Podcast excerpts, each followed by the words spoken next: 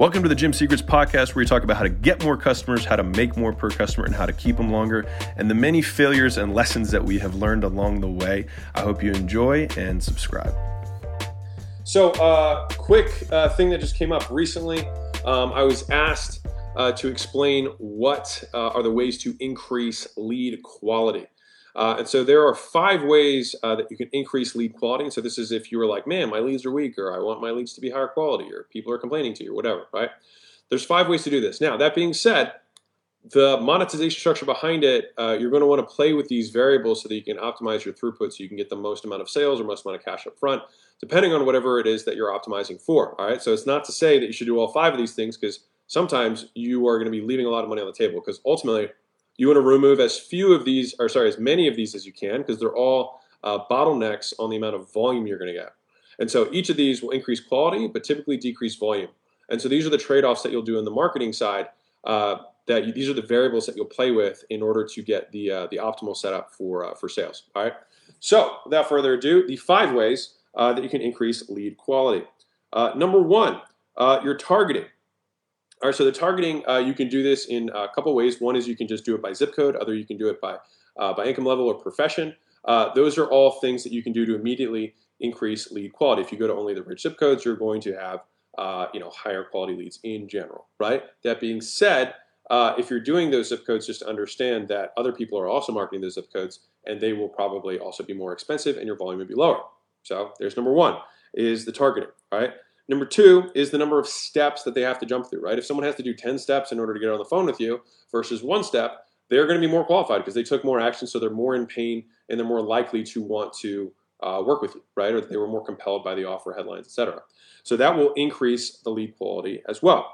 Uh, number two is sorry, number three, excuse me, is the uh, the nature of the offer. All right, so a free offer versus a paid offer, uh, or a free amazing giveaway uh, compared to a click here to schedule a sales call is going to create a very different type of prospect, right? Not all leads are created equal. And so um, if you're having someone opt in for a giveaway, you will have more volume by a ton.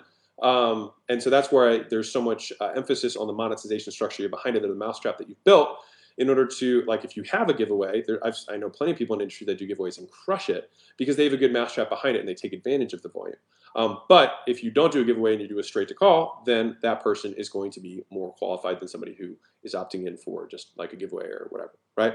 Uh, the fourth is going to be an application right? So if you have uh, application is sort of the same thing as adding a step but it's different enough that i figured it was worth mentioning. So you can have like four pages in a row that only require one checkbox uh, or you can have one page that has a lot of questions on it, right? And so, and the nature of the application, if you have lots of paragraph question answers, it's going to be more work and therefore a higher quality lead compared to lots of checkboxes and ADC, right? Type questions and answers for the application. So that's uh, another thing that you can do to implement uh, to increase the quality of the leads that are coming through. Simply adding an application before they have access to you will increase the quality lead. And you can also, there's a lot of psychology behind the questions that you're asking the application.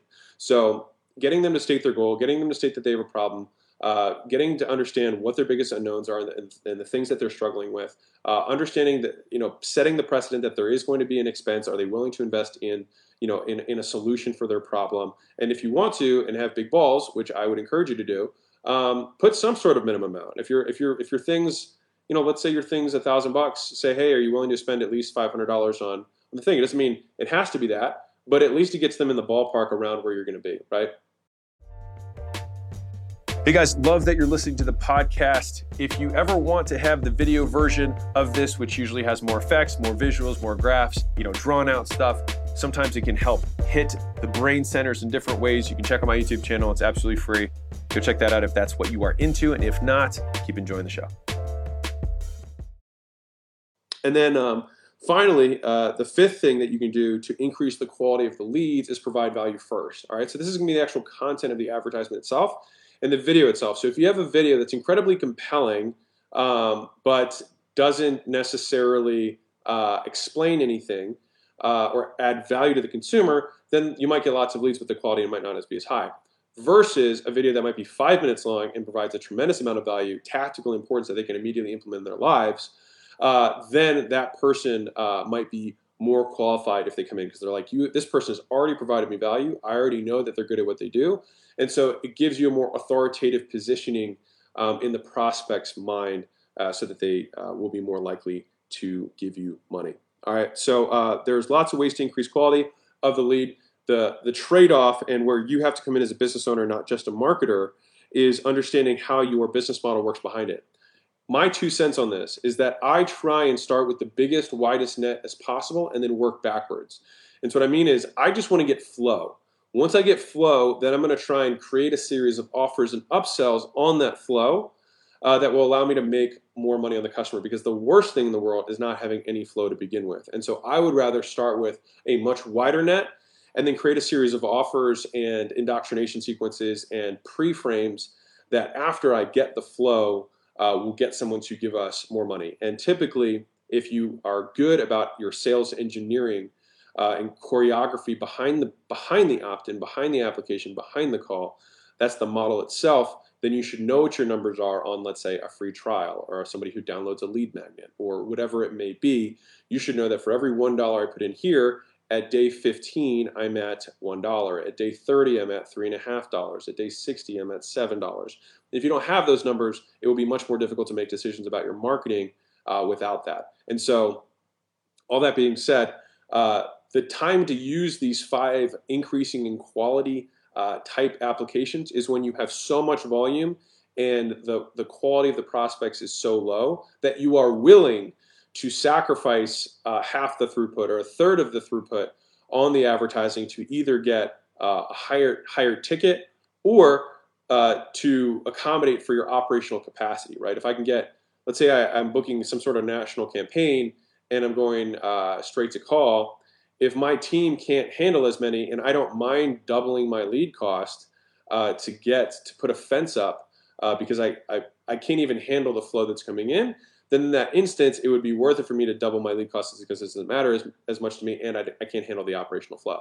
Um, but for me personally, I tend to start with the biggest net and then try and see what I can do on the back end and put the onus or the responsibility on the model and the monetization structures and the sales sequence so that I can afford whatever I want and then ultimately have a high volume, high ticket sale uh, or mid ticket sale type business. And we've rinsed and repeat that exact same model in brick and mortar for the gym. We've done it for the supplement company. We've done it for gym launch. We've done it for uh, now the online uh, the online fitness model that we are getting all of our you know seven figure gym owners to walk away from and go into because they're simply making more money. They're able to get the same average price point on these clients as they were before, except they're able to get an unlimited lead flow, and the average the cost per lead is about a fifth, right? And so as long as we can make the machine behind it work, which took us three or four iterations to get it really tweaked, and we continue to do so. Um, put the onus on the model rather than on the marketing, and typically you'll make more money. That's just been my personal experience, and I hopefully um, that provides value for you. So, otherwise, hope you have an amazing Thursday. I hope that gave you five different ways you can increase lead quality if you need it. Um, for many times, though, you just need to look behind the lead at the monetization system that they're coming into to make sure that you can afford the traffic rather than trying to tweak the front end. So um, maybe it was giving you an answer without giving you an answer or giving you the five things, even though you might not actually need that. It's usually the model itself. But um, if you do have an issue of having too much traffic and the people aren't qualified and you're willing to increase how much uh, you pay per show, um, or you don't have the operational capacity, then adding one, two, three, four, five of these qualifiers in uh, is an easy and fast and reliable way to increase the quality of the leads coming in.